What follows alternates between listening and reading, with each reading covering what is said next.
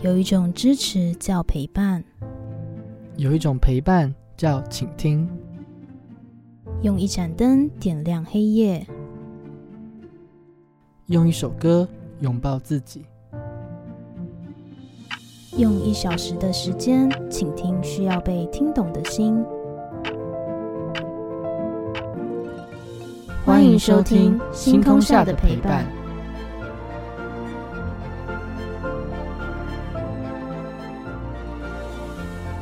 于倩主持，自由之声广播电台、立新基金会台南分事务所联合企划制作。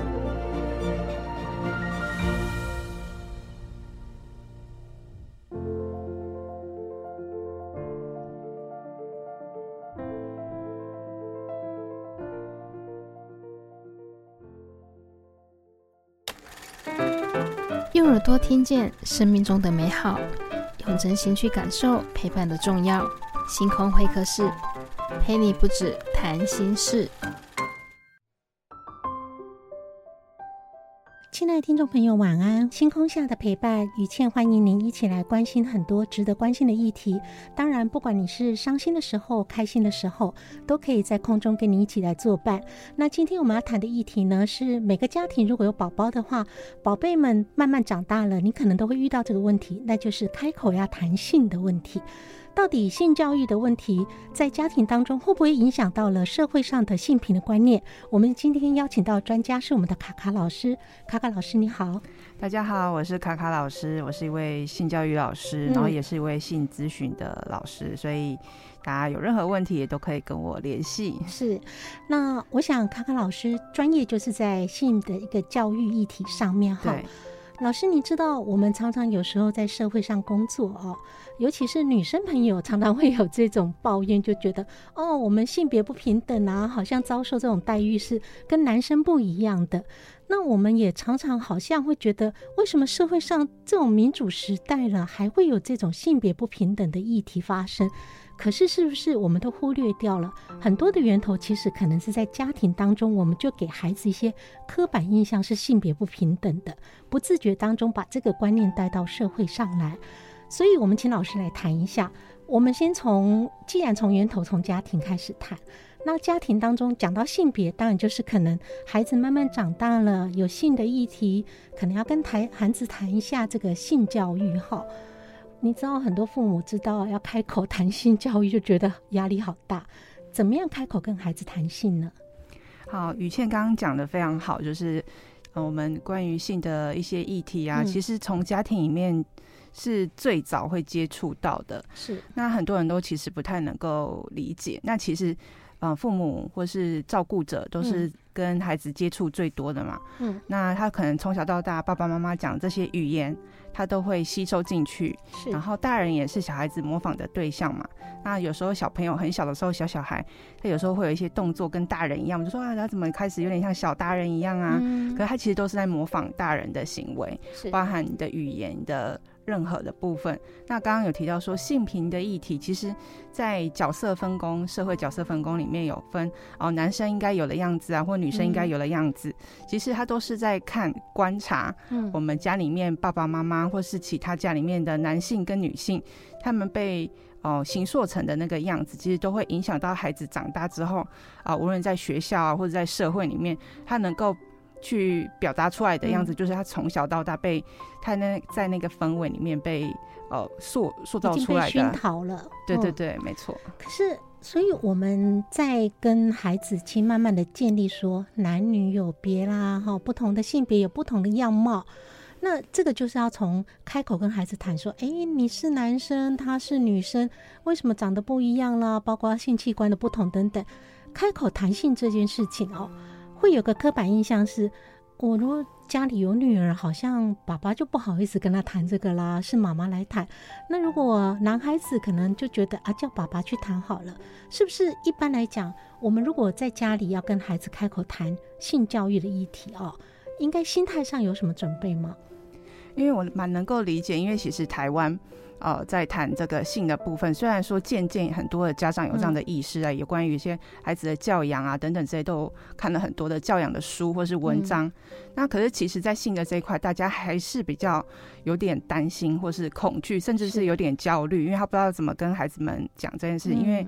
爸爸妈妈自己从小到大的过程当中，他的爸爸妈妈也没有在讲这件事情。我们没有这个经验值，对不对？就是说，以前人家怎么跟我们讲，我们怎么 copy。因为以前的年代可能更保守，对，爸爸妈妈就是连以前的早期的健康教育课本，可能老师都不太好意思讲了哦。没错，对，就是刚刚呃于倩有提到一个很好，即使。家长不讲，在学校里面好像也会跳过这几章，嗯、所以变成孩子就变成要从别的地方去找到这个资讯。是，可是现在因为网络很方便嘛，以前我们可能在哦这个从没有网络时代跳到网络时代，嗯、我们的那个落差的那个收取的资料其实又有点不太一样。嗯、那现在孩子是更便利的。康康康康老师，其实这个有一个很大的差别是说，以前的年代或许哦。就是说，爸爸妈妈不讲，老师不讲，那我们真的就是有点蒙蔽了，就慢慢等到长大懂事才会懂。现在孩子在很小，他可能没有判断能力的时候，他就大量的可能从网络，不管是主动或被动，他就吸收到了很多的性方面的知识，这个可能远远超乎家长的想象。没错，而且很多。现在网络时代，很多甚至是一些犯罪。那以前像、嗯、哦这一阵子这几年，像那个韩国的 N 号房的事件，或是什么的，其实网络传播的速度是非常快的。嗯、而且有时候现在很多小孩子都会跟爸爸妈妈要求说，哎，他可能小学不知道几年级就要开始有手机，是他只要能够上网，他都有可能在一个呃他无法判断的情况下去获得。一些错误的知识，嗯、甚至有一些呃不怀好意的人可能会接近他，嗯、那他可能没有判断能力，或者是说他在刚好在青春期的阶段的时候，其实他们的呃心理状态也不是那么的稳定，他可能要寻求呃有人认同他。那他缺乏认同的时候，如果家长又是比较压迫型的、嗯、威严型的，那他可能就会想要逃离，就是被家长的控制嘛。那同学之间万一又说，哎，谁讲了什么东西，他又想要去迎合对方，嗯、然后或者是不被认同的时候。也许有些网络上的一些人就会接近他，他可能趁虚而入，他可能会呃会有一些就是状况发生这样子。所以真的这个议题在网络时代就比以前更加的重要哈。那卡卡老师，我就要代替听众朋友来询问说，我们知道很重要，更重要，可是我们开不了口。那父母怎么开口跟孩子谈性呢？我们到底第一个先做什么样心理准备？第二个，比如说。我要开口谈之前，我要营造什么气氛吗？那我是孩子几岁开始谈，还是孩子有提问题我才谈？是不是就实际上实物上给我们一点点技巧的提醒？我觉得家长有时候，如果你是比较呃容易担忧、比较焦虑，或者是比较容易感到尴尬的家长，其实我建议就是你可以买一些书让孩子自己看。如果你不好意思讲的人，比较被动型的，那你可以用这种方式，你。自己去挑选过好的东西，让孩子去阅读，借由童书啦，一个媒介哈，就不会那么尴尬。不是你自己直接说明这样子。对，没错。嗯、那或者是说，哎、欸，你可以跟孩子一起看，然后你只是照上面的字去念，一字一句的念，嗯、那你就不用想在脑海里面想说啊，我到底要怎么讲？你就照着上面的字念。嗯、那一方面你自己也吸收到，然后孩子你也有陪伴他，其实也是一个跟孩子很好的情感的连接，就亲子共学的一个过程。对，没错。所以老师那。您刚讲的这个啊、呃，这样的一个有借由一个媒介哈，好像让家长也不会那么尴尬。那我想还有多数家长另外一个心中的大疑问就是，那我好，我已经书都准备好了，做了很多功课，去图书馆去上网去查，找到一个好的教材了。可是我该差不多几岁的时候，孩子多大的时候来开始进行这样的性教育的启蒙呢？因为我觉得在呃很多现在其实台湾的家长可能会觉得说，孩子可能上学之后再开始讲，嗯、或者是青春期的时候再开始讲。可是其实孩子他在一出生开始，他就会开始接触很多东西了嘛。嗯、那像刚刚我们有提到说什么男女有别啊，或者说你在幼稚园的时候，其实老师或是呃家长就会自然而然就说，哦，他是男生，你是女生，所以我们要注意什么什么什么。其实孩子多多少少能够知道说，哎，其实性别上面是有差异的。是对。那其实我们在这个时候，其实也不用过于去强调说，哎，性别上面的呃刻板印象，而是说，哎，我们是以人跟人之间的相处的角度去跟孩子们去说明很多的状况，而不是说啊，那个男女生不要，嗯、呃，男生不要随便去摸女生。可是其实女生也不能随便去摸男生啊。应该说，我们人跟人之间，我们在碰触别人的身体的时候，本来就要先询问对方的意愿，而不是在于男生跟女生的差异这样子。所以，老师，你觉得性教育在家里头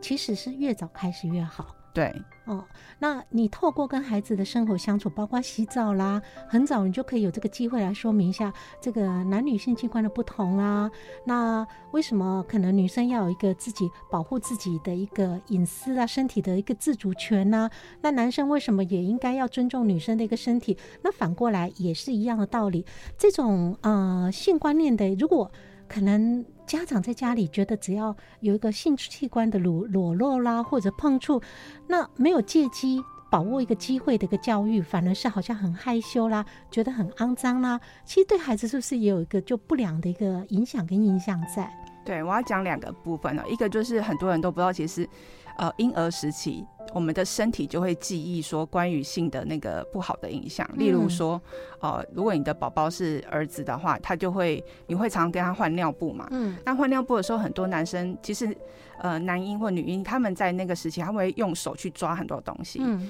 哦，包含自己的摸自己的身体等等之类。可是因为男生的性器官是外露的嘛，所以他在换尿布的时候，很自然而然，也许他就会去抓他的。那个阴茎，嗯、然后一般的家长会说啊，不要摸鸟鸟，会把他的手拍掉嘛。嗯、那可是在这个过程当中，他就自然而然他就知道说，哦，这个东西是不能乱摸的，嗯、那这个东西是不能讲的。嗯、然后或者是说，哎，当有时候小孩子出去外面的时候，他在憋尿的时候，他就用手去抓嘛。嗯、那这时候通常大人都会有一个比较大的反应，可是其实应该是呃不不能说呃去直接制止他这个行为，而是说哦我们。那个就是在外面为什么不要做这件事情？要去跟他做一个说明。他就说：“哎，你是因为不舒服吗？然后你可以跟我们讲说你不舒服。那你这样抓，呃，就是很多家长就会自然联想到说：哎，他这样会不会让别人觉得他在做一个什么行为？家长会想很多这样子。那第二个部分是刚好提到说要讲这个性器官的名称，其实。家长在小的时候跟无论是爸爸还是妈妈跟小孩子一起洗澡是一件很好的事情，嗯、他就可以自然而然的观察说，哎、欸，男生跟女生的身体的不一样，嗯，那这个不一样是以站在就是生物上面上面去看说，哎、嗯。欸，原来男生女生的身体有什么不一样，那我们就可以很自然而然让他知道说，就是哦，原来男男生的身体的器官啊，嗯、然后有有阴茎、有睾丸等等之类的，嗯、那小女儿也可以。去看是，就是爸爸跟妈妈的不一样，而不是说，哎、欸，哦，男生就跟男生一起洗澡，女生就跟女生一起洗澡。嗯、因为其实到了一定的阶段的时候，我们。一定都会面临一个阶段，就是我们对异性的身体会很好奇，特别是他在衣服底下的那个样子，因为青春期已经开始发展了嘛，然后就会大家就会越来越多的好奇。可是如果你从小就跟他讲说，哦，这是人很自然的一个身体的结构，就是长这样，男生跟女生就是长这样，而且每个人都长不一样，让他有这个观念，其实他也不会就是特别去好奇说啊，我要去上网去找什么特别的影片去看什么等等 你自然而然就跟他讲，哦，这是我们生物，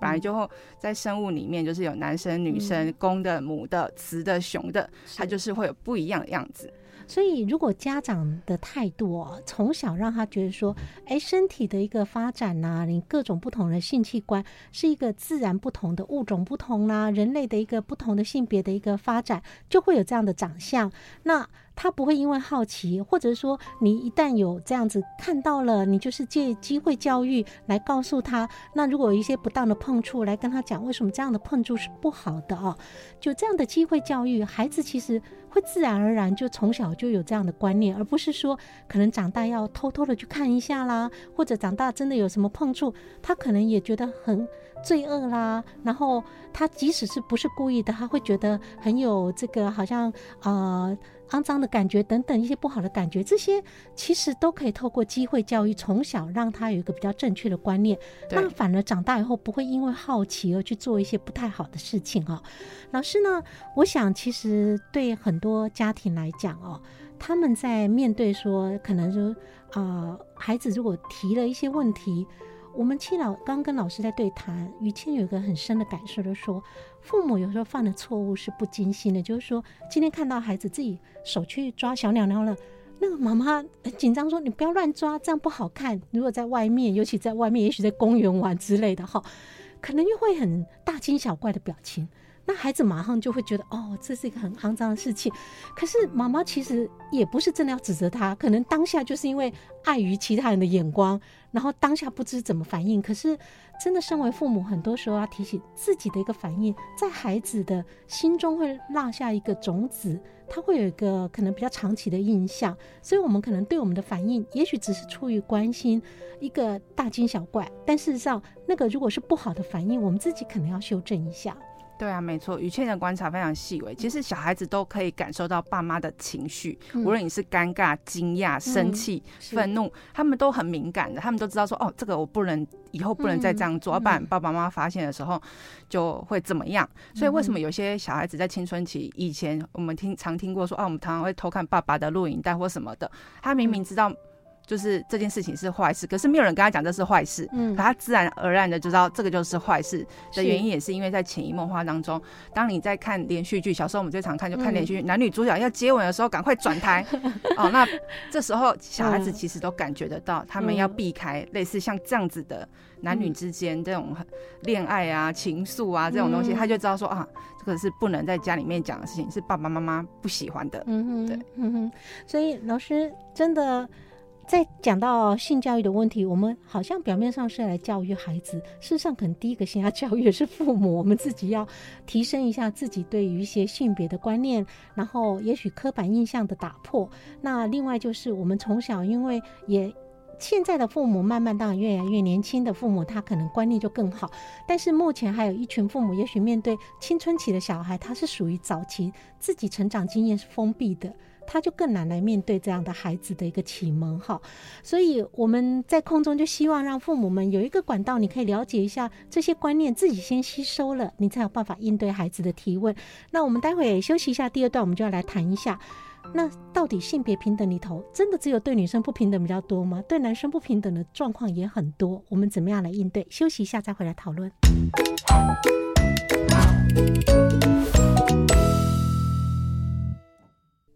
听众朋友，大家好，我是立新基金会副执行长王淑芬。你现在收听的是自由之声 FM 九一点五，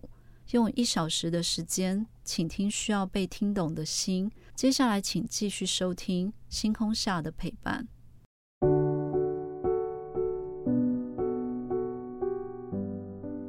回到节目现场。今天在星空下的陪伴，星空会客室，很高兴邀请到是性教育专家卡卡老师来跟我们分享性别教育的一个议题哦。卡卡老师，我们刚提到了，其实社会上我们有时候难免会有些抱怨说，说好像性别不平等的状况还是存在。那这个源头跟我们家里头从小我们所受到的性别的刻板印象，对性的一个观念，其实都有一个影响在哈。那老师，如果我们在讲社会上的一些状况的话，是不是一般人刻板印象会觉得好像女生比较容易遭受到性别不平等对待，男生也会吗？对啊，其实男生也会，因为其实我们从小到大，我们生活当中常常听到的一些语言跟对话，例如说，哦，女孩子就是做要有坐相啊，嗯、然后你要学会做一些家事，要不然以后会嫁不出去啊。嗯、那男孩子就是说，啊，你在哭的时候，爸爸就最常说啊，男生。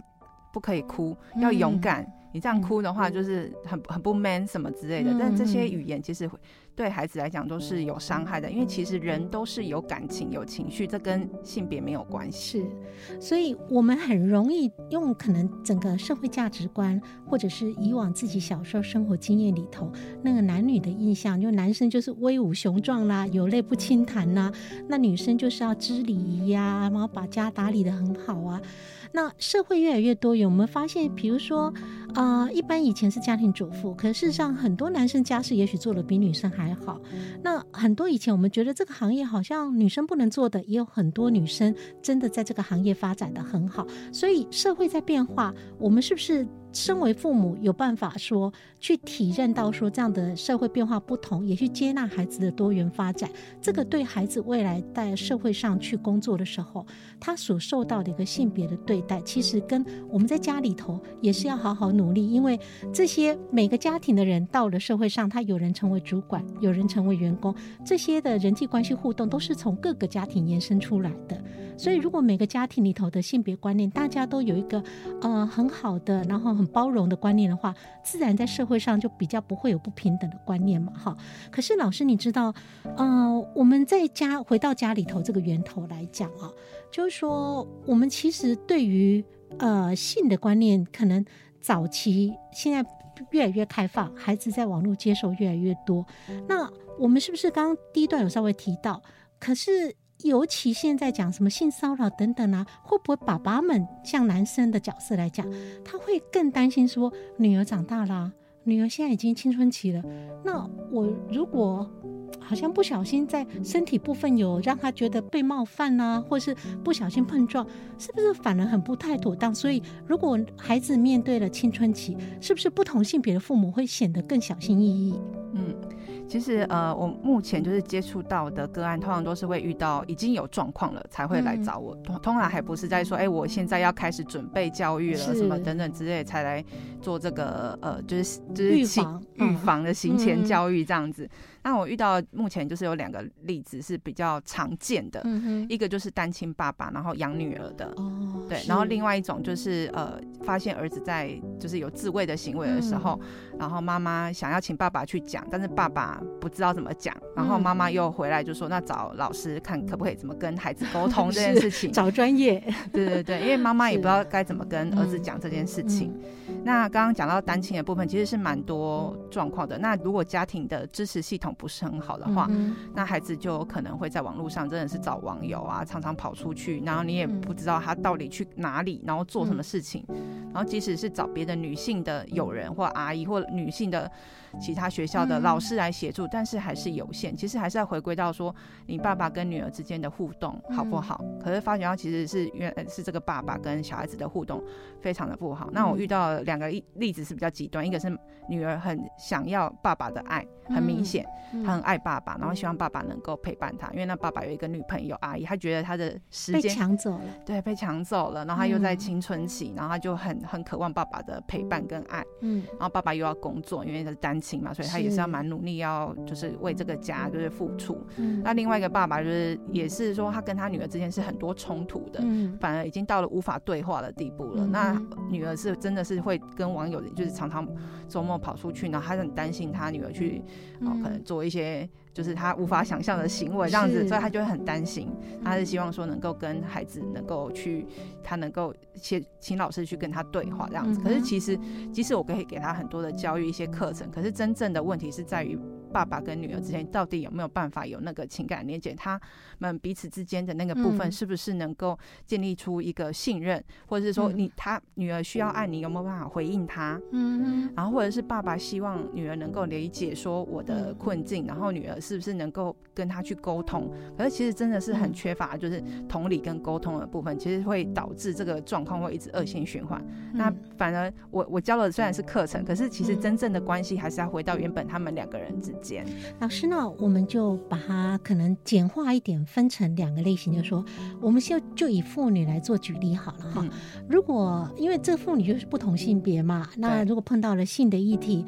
假设是关系其实是很好，可是因为父亲可能时间不够，不管他是不是单亲，他也许长期都是妈妈照顾比较多。那今天碰到了性别的议题的时候。呃，关系很好，可是爸爸觉得我心有余力不足，不知道怎么样跟你做这个性的教育的一个沟通。这个时候，你会建议他们怎么开始去做修补的一个第一步呢？其实我最主要，其实我们也不用奢求说爸爸要去教他性这件事，嗯、因为其实爸爸可能自己也没有不知道要怎么跟孩子聊嘛。那、嗯、反而是在于关系的建立是更重要的。例如说，当孩子以后遇到跟性有关的问题的时候，爸爸能够回应他说啊，呃，我不知道，但是我可以跟你一起找答案。我跟你是一起的，嗯、而不是说我分开，啊，我不知道，你自己去想办法，你去问老师。用这种方式的话，其实是用跟孩子之间就是用了一道墙这样子。其实最主要孩子是希望你的回应，是所以父母在适当的时候是可以示弱的，就是说我这个我也不太懂啊，但是或者说我时间就是不够啊，但没关系，我可以帮你，可以陪伴你，协助你，我们一起来找其他的方法，这是。它本身就关系是一个亲子关系还不错的基础。那如果第二个类别是这个关系已经可能降到冰点了，父女关系是完全互相看不顺眼，他也不想听他讲话。那可是万一落到了一个类似我们刚讲，可能他可能是一个单亲的状况，他又没有人可以来从中来润滑或帮助。这个时候我们要怎么去做第一步的沟通呢？我觉得这时候应该是要先从爸爸开始。因为爸爸的认知能力，心理的承受程度一定会比小孩子稍微好一点嘛，嗯、那就要让孩子知道说，呃，让爸爸知道说这个现在要怎么样能够帮助这个孩子，因为其实爸爸也想要帮助孩子，只是他真的不知道，所以要让一个有这个意识的人，有意识的人才会愿意想要去做一些什么事情的人先开始。嗯，那孩子现在已经已经是已经是封闭自己的状态，说你要硬要去敲门的话，其实是，反而孩子会可能会抵抗越反弹越大。是，所以是先从爸爸开始知道说。呃，他他要怎么开始渐渐的去跟孩子多有一点点示好啊，嗯、或是示弱啊等等之类的方式，去渐渐的敲开他的心门。因为老师刚举这个例子，事实上不见得是只有在性教育这个议题哦。因为很多父母，呃，于倩之前在演讲的活动当中，也常碰到有一些呃听众朋友，他们就讲说，有时候他很关心孩子，可是因为以前。经济压力跟种种因素，好像没有很多时间跟孩子沟通。孩子有一天变青春期了，诶，突然发现这个孩子都不太理我了。然后回到家问他什么，关起门来，然后你要多问的好烦，哦不要问了。就是说，你假设已经碰到了，孩子已经把心门打呃关起来，不肯打开了。那这个时候，父母像呃，刚卡卡老师讲，父母其实有意识到，啊，他也愿意去。开始做，跨出第一步。可是孩子那个时候，如果你一直强迫他说“我这么关心你，你还不肯回答我”，其实可能会把他越推越远，对不对？所以你不能强迫他一定要在当下接受你的关心。但很多父母会陷在那个困境。那尤其更何况是谈到性这个议题是比较一个复杂难以启齿。所以如果孩子就是关起心门不肯跟你做沟通，那我们怎么样让他软化？怎么样让这个关系可以慢慢的不要？像一个冰点一样呢？因为我觉得长期的，有时候家长跟孩子之间是有一种权力不对等的感觉，嗯、是，是爸爸妈妈比较高，孩子比较低，所以爸爸妈妈常常会用说教的方式，就是说我懂得比你多，我的人生经历比你多。嗯嗯、可是其实孩子他他觉得这样子是不舒服的，是他想要跟你是好好两个人平等的去谈，嗯、所以这时候反而爸爸可以用另外一个方式，例如说跟他讲他自己在成长的过程中。在他这个时期遇到一个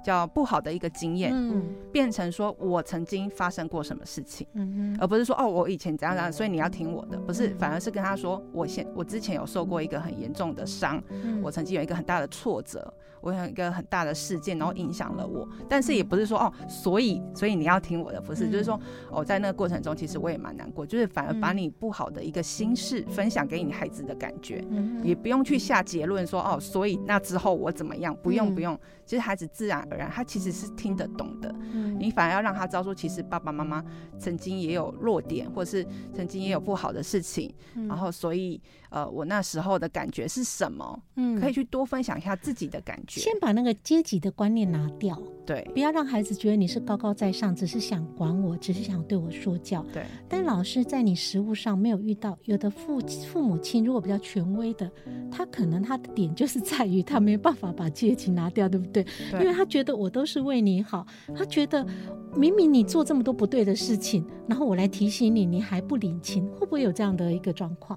会啊，所以其实会建议说，如果他是那种讲话本来就很容易得理不饶人，或者是很容易就会变成一个老师或教授，或者是一个很高的人的话，那我会请他换另外的方式，例如用写信的，不要用讲话，因为有些人讲话就是会让人家觉得不舒服的人也是有的，所以就是他可能换另外一个表达的方式，嗯，然后例如说写写信啊，写东西啊，就是不要用直接沟通的方式，也是一个方式，就是沟通有很多种啊，是。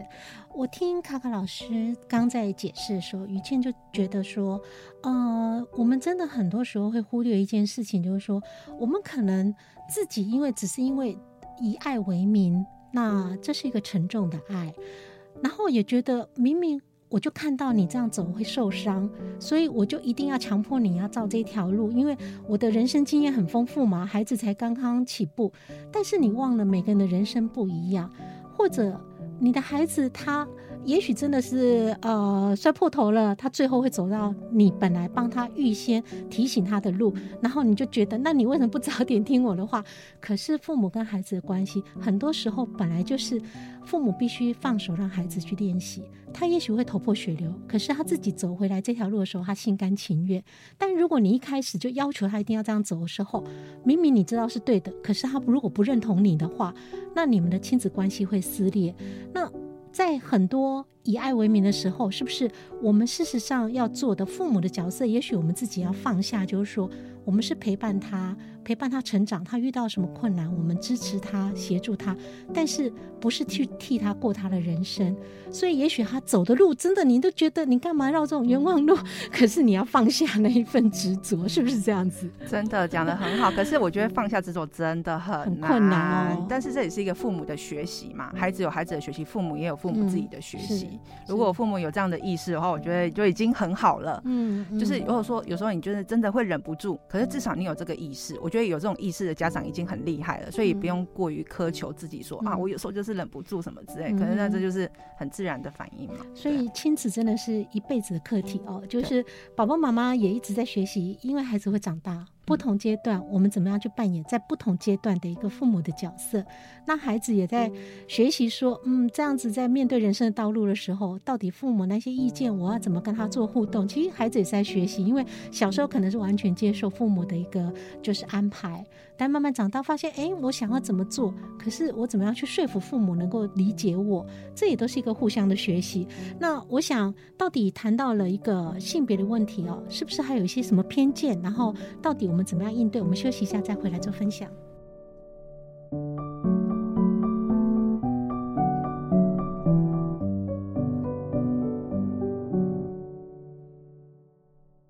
通是了解彼此的开始。新苏瓦利贡，请听你最重要的小事。性别平等教育是日常生活中最常让人提起的话题，也是近年来社会关注、容易引发争议的重要议题之一。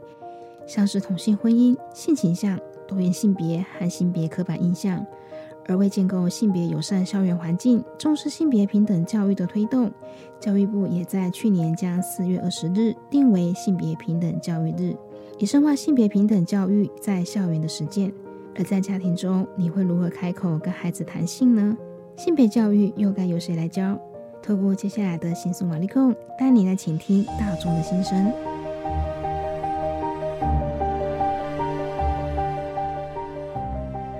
想询问一下，就是你认为，就是小朋友的性教育应该要由谁来教？性教育，对，就男生就爸爸，嗯、啊，女生就妈妈这样子。Okay, 对。那你觉得学校的部分，他可以说讲点什么？嗯、呃，我觉得那应该是学学校如果教太深，我觉得 OK 啊。只是他们要以非常严肃的，对严肃的那个一个方式，对来来教小朋友面对这堂课。女孩子是由父亲来教，男孩子由母亲来教。反过来。啊，不是因为男孩子知道这种女这个这个你要教这种心情，那女孩子那种动机、这种纯机不，然后他会教你那设计了很多这种。这种方式。那我想要询问一下，就是你觉得性别教育应该要由谁来教？由父母来教。那你为什么会有这种想法？因为父母是孩子最亲近的人。哦，OK。呃，家长、老师都要。性别教育妈妈教比较好吧？都是妈妈教嘛？如果如果你也不一定啊，啊，儿子就爸爸，妈啊，女儿就妈妈啊，这样是比较适合。那你觉得学校应该要教吗？学校应该也要教啊，因为有些父母亲不知道的事情啊。双方父母都可以一起教导，教育是双方的责任，不应该有刻板的印象。家人、老师就是观念好的人来教会比较好。因为有一些观念不好，或者是有先入为主的观念来教的人，小孩的想法一定会不好，会偏掉。我觉得最亲近的爸爸妈妈都要共同教育，因为爸爸跟妈妈他们走，他们出发发出的观点都不一样，然后让小孩可以比较通盘的了解。学校有教，那父母还是要补充呢。男生跟女生的观点会不一样，爸爸会用男生的观点，妈妈用女生的观点，这样小孩比较全部了解会比较全面一点。性别教育哦，我觉得应该父。应该是家庭吧，从父母父母开始，就从家里里面就应该要去做这样子的教育啊。当然学校也是必须要加强啊。但我觉得，因为学校你能够看的顶多就是影片吧，嘿，那那在家里面，我们或许可以比较再就是再更实际一点的，对，去做一些教育这样子。我也觉得是。家人先做起，就是父母啊，或者是家中的长辈，因为像像我们家就是目前有一个小学一年级的小孩，他目前就对于好像呃，目前会对于男生女生的器官会特别的去会去特别想去了解。那其实像我们像作为他的父母，或者是像像我是他姑姑，就是我们也都会可以去去跟他特别教育这一个部分。所以我觉得。最初就应该说，以性别教育来说，应该是，呃，当然学校也要教，但家庭我觉得是父母或者是长辈是需要先坐在前面的，同住家人，对对，同住家人，嗯，多教育，嗯。性别教育，比方说，坦白讲，不晓得老师该讲到什么点啊？因为现在其实希望老师说到怎么样的程度？没有，比方说像低年级哦，低年级。学校的教育就已经很正确的教导小孩正确的性名性器官名称，比方说阴茎，对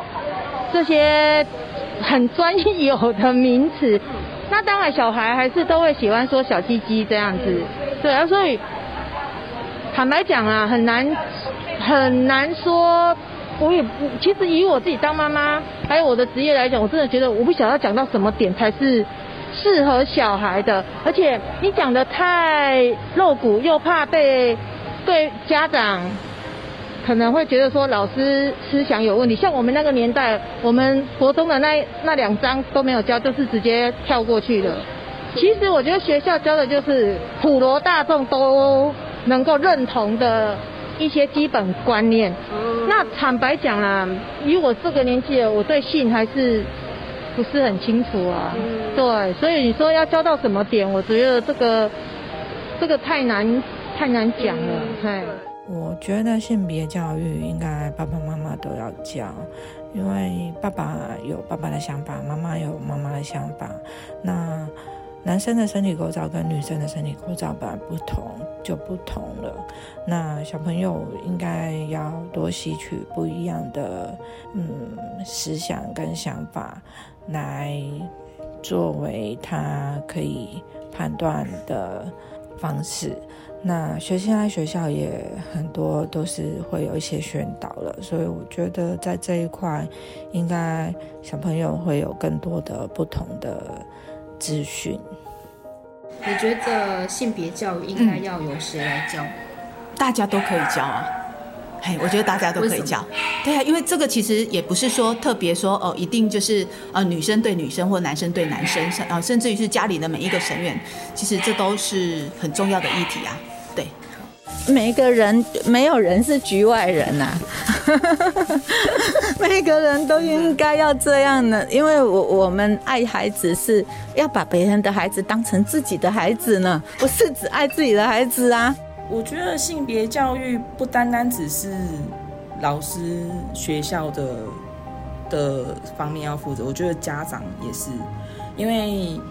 像小朋友一出生，像我们自己从小到大，女生可能会经历过发育期啊，可能胸部会变大，或是第一次会来 MC 之类的，可是我。我我我们那时候就算学校有教，我第一次我也是会觉得很惊讶。所以当初小朋友出生的时候，我就跟爸爸沟通好说，可能他因为我生的是男生，所以男生该有的，我希望爸爸都可以留意，特别去注意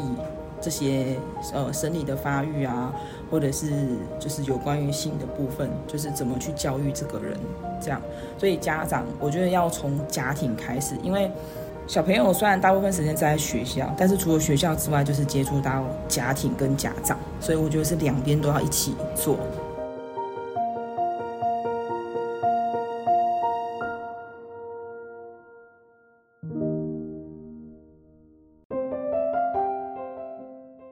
回到节目现场，您现在在收听的节目是《星空下的陪伴》，为您进行星空会客室。今天非常高兴邀请到的是性教育的专家卡卡老师来跟我们分享啊性别的议题。那卡卡老师，我们刚才提到了，就是说在家里头对孩子的性教育的启蒙，这个跟孩子的性别的刻板印象等等的影响，都有可能会带到社会上，变成一个社会上性别不平等的一个根源哦。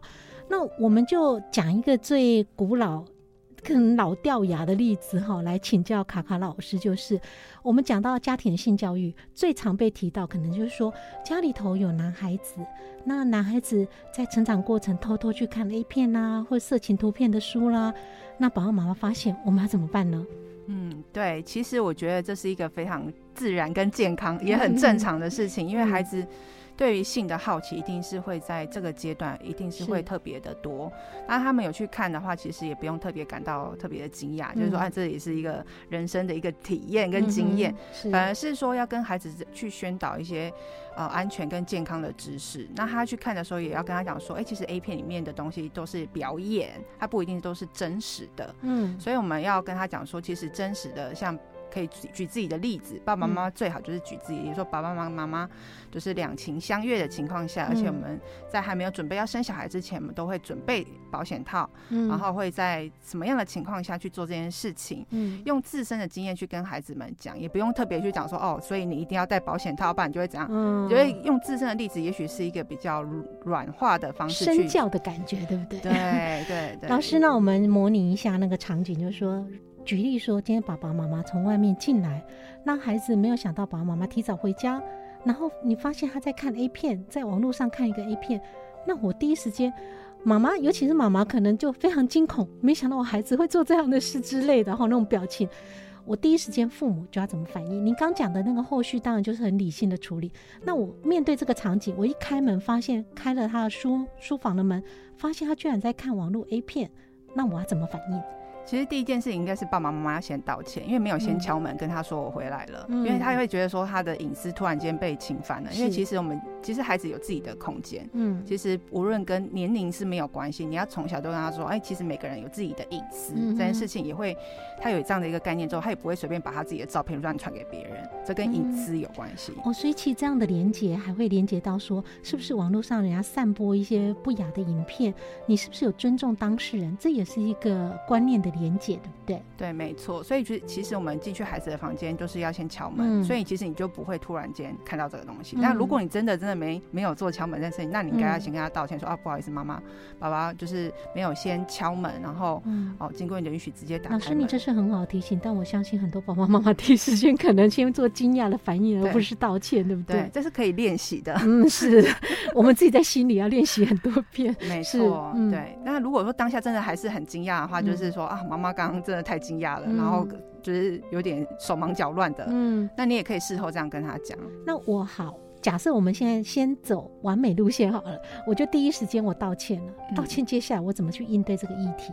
看 A 片的议题。你可以问孩子说：“你想聊聊吗？”因为其实有些小孩子他觉得很尴尬，他不想聊。嗯，对。那如果他想聊，你可以跟他讲刚刚就是我刚刚说的那个部分，就是说我们在任何的性行为都是要在安全的情况下，而且以台湾的法律来讲的话，嗯、我们要就是要在合法的年纪要做性行为的话，是要在十六岁以上。嗯、但是也不代表说我十六岁以上一到一定要去做，钟一敲生日那一天我就要去做这件事情，马上约炮这样子，也不是这样子，就是说其实。呃，做完这件事情，为什么还有一个爱在里面？嗯、是因为我们要找到一个相爱的人一起去做，那个感觉是更好的，嗯，所以才会有这样子的一个行为出来嘛。嗯，那老师，你刚刚是说有的孩子可能很尴尬，他也不想聊，那我们怎么办？就这件事情就盖牌吗？就是过这个这一段时间之后，嗯、在某一个比较愉，就是两个人就是比较对话可以比较愉悦，他前面可能在嘻嘻哈哈讲到别的事情，然后后面在讲说，哎、欸，其实那一次我刚看到你这个的时候，我自己都吓一跳。嗯哦，先讲说自己的感受，然后感觉比较轻松了，开始不说哦，我要跟你讲一件很重要的事情这样子，那、嗯、反而孩子又要开始又要那个警备心又来了。所以老师，您刚提这个哦，真的很多父母，尤其面对青春期的孩子，真的是一个很好的技巧，就是说，我们因为父母出于关心跟担心，很多事情当下像这样，孩子如果不想谈，我相信有很多父母可能忍不住，他会觉得啊，我第一次发现孩子看 A 片，然后他又他又说好不要谈，他叫我们出去。那我到底怎么办？我就不谈吗？我不谈，他到底会不会有错误的观念？他到底看了什么东西？他又不告诉我，就一大堆无限的想象，对不对？可是我们真的父母也要训练自己的耐心，你要去找适合的场合，像老师刚提到的，也许在之后某一个家庭聚会，自己家人私密的聚会，然后很开心聊天的场合，然后也许只有你们两个也可以，那不经意的带到这个话题，就是要很有技巧处理这个事情。而且不要用很严肃说，我要来跟你讲一件很重要的事，这个都是真的需要练习，所以父母其实真的很难为，真的很难为。所以其实父母也不要说像我刚刚讲那些东西，就觉得好像是标准答案，因为其实每个孩子跟每个家长他的跟孩子互动方式都不一样，真的不一样。所以不一定说，哎，我讲的就是要全部都要照老师这个方式。有些孩子可能也许他不习不习惯这种方式，那也许如果家长真的比较尴尬，他真的没办法讲的话，就是像刚刚提的方式，也许你可以。买书，也也有一些书是针对青春期的孩子，你让他自己看，那你也不用跟他对话，至少你有一本书，然后他说、啊、这个这本书好像听说蛮好看的，你参考一下这样子，嗯、就给他一个，就是不用跟他太多的对话，因为你自己也会觉得啊，我很不自在，或者说啊，我怕我讲错话这样子。老师呢，在社会上多半来讲，谈到性的观念哈，你觉得还比较常有的是什么样的偏见呢？呃，其实我遇到最多的就是自慰的议题，无论小孩到家长。嗯每个人都会问我这个问题，因为家长是担心小孩子自慰过多，那小孩子又觉得其实家长都会给他一个观念，说自慰是不好的，所以他会觉得自己是不是有病？嗯，他们常常都会私讯说：“哎，老师，我是不是生病了？”可是其实他们没有生病，本来就在青春期，我们的欲望荷尔蒙本来就会比较多嘛，嗯、所以你会有这个想要去呃触摸自己的身体，感到舒服这件事情是正常的，因为其实人的生理机就是机制本来就是这样子，他、嗯、就会有一个欲望的产生，嗯、会想要去触摸啊，让他觉得舒服什么等等之类的。然后家长的话就会很担心说啊，儿子去自慰这件事情就好像不就是做，就是他会联想到性行为，然后就直接就觉得是要禁止他做。然后甚至有些家长会装监视器，然后就已经就是让孩子的隐私权受到了伤害了。那其实这时候就是要让家长知道，一边要跟家长说啊，自慰是正常健康的，只要没有影响到生活作息跟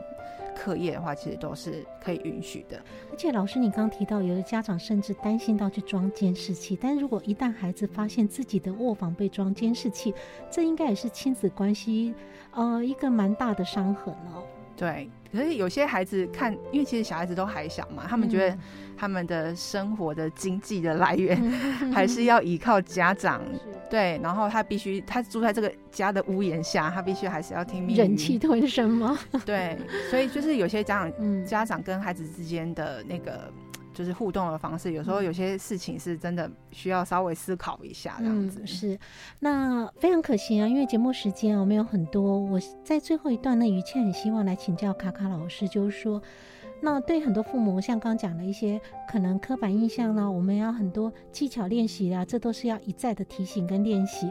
但是有个东西很难练习，就是如果父母是三 C 的白痴哈，然后现在孩子对网络都非常厉害啊，网络上性的议题其实也很泛滥。那卡卡老师可不可以给一些尤其不擅长用网络的啦、用电脑的一些父母们，对于新时代的这样一个性议题哈，在网络世界，我们跟孩子的互动怎么样去关注这部分的议题？我觉得最主要是跟孩子要约定使用网络的时间跟地点，嗯、例如说吃饭的时候不要用，不要划手机，嗯，或者说哎、欸，其实周末的时间是家庭的时光，我们固定周末会一起。家里面的人会去做什么样的事情是没有用到手机的？拍照可以，但是就是不用一直一直去晃。因为我觉得现在很多的，像你去餐厅吃饭，也看到很多小孩跟家长各自在自己划手机。是，那其实这个就是一个很严重的问题啦。因为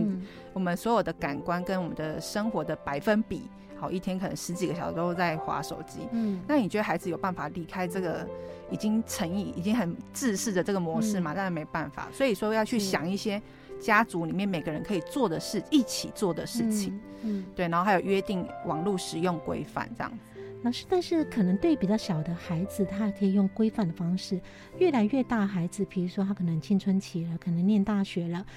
那真的还是也看到很多朋友之间，这个孩子他真的连吃饭他都在划手机。但可能爸爸妈妈提醒说：“哦，我们吃饭先把手机收起来。”讲一次不听，讲两次不听，再讲可能就要避免啦，亲子关系都很恶劣了。这个时候父母应该怎么做比较好呢？呃，我觉得这还是要回归到原本他们原本的就是互动模式是什么。嗯、如果我们的在于生活上的刺激跟满足只能来自于网络，嗯、代表说他没有其他的满足的东西的时候，嗯、他就一定会一直依赖网络嘛。所以你要找其他能够满足他成就感、嗯、喜悦的那个快乐的东西是什么？嗯。嗯我觉得有时候像呃，其实我们刚刚中间有提到那个躺平族嘛，嗯，因为我觉得现在很多人就是很依赖网络。其实我们如果有一些满足跟幸福感，都没办法从其他东西来满足。大家当然一定会一直透过这个追剧啊、嗯、网络啊，去获得这个满足。我觉得最主要是这个满足的部分，我们有没有办法跟孩子一起去探索？嗯、家长也要一起去探索，有没有什么其他的东西是让我们可以获得。开心的东西，因为于谦记得也有孩子会反映说，比如说你跟他说啊，现在先不要用手机啊，我们要吃饭要干嘛啊？可能孩子会讲说，哦，我很无聊啊，菜又还没来啊。所以老师讲的是对的，是源头是在于孩子可能觉得没有别的寄托啊，我就只能在这边划手机啊啊。如果有需要我可以寄托的，有需要我去关注的更有趣的东西的时候，我可能才愿意把这个转移。但是你。假设从末端只是单独在禁止他划手机这件事情。你可能只是关系的关系的撕裂，那你要找到可以怎么样让他更有乐趣的一些活动去转移注意力，所以这又是父母另外一个课题哦。对，我举一个例子哈，我之前去吃饭的时候，嗯、我有看到一个爸爸跟一个女儿还有妈妈，他们三个人一起在吃火锅。嗯，然后这个小孩呢，原本就是其实也有在看手机，但是后来爸跟他说不能看手机，我们现在要吃饭。嗯、可是他他不是用禁止方式说哦，我们现在要吃饭，为什么要吃饭呢？嗯、然后这个饭里面有什么东西，他就跟他介绍里面的菜是什么。就是说，家长有做了另外一件事情去跟他对话，嗯哼，把那个看手机的时间变成在做互动了。就说哦，我们现在要吃饭，然后这个饭是哦，例如这是青江菜，这是芋头，嗯，他去介绍这些菜，然后为什么我们要吃饭饭吃饭饭这个东西会让我们有力气啊？然后我们吃完饭之后还待会可以还可以去做什么啊？他是跟他有互动，他不是说哦，就是说叫你不要那种吃饭就是要吃饭这样，嗯，对。所以我们很多事情不能只看表象，那、嗯、我们要看到说源头是在于啊、呃，他可能觉得他没有寄托，他可能没有其他的吸引注意力的事情，所以我们找出源头，再根据源头去找出方法。那父母很多时候是因为看到表象，就会直接做一些禁止的动作，或者是甚至指责动作。那这个时候不但这个对亲子关系没有帮助，也许下次又故态复萌嘛，所以一而再再而三。所以老师跟你谈完。嗯，雨倩觉得说，听众朋友都要跟雨倩一样，我们自己要加加油，很多事，很多的技巧，很多的反省，我们自己要去不断的练习，然后不断的自省。哈，那时间的关系，非常谢谢今天卡卡老师来到星空下陪伴，谢谢老师，谢谢雨倩啊，雨倩祝福所有听众好朋友有个美好的夜晚，我们下次空中再见，晚安。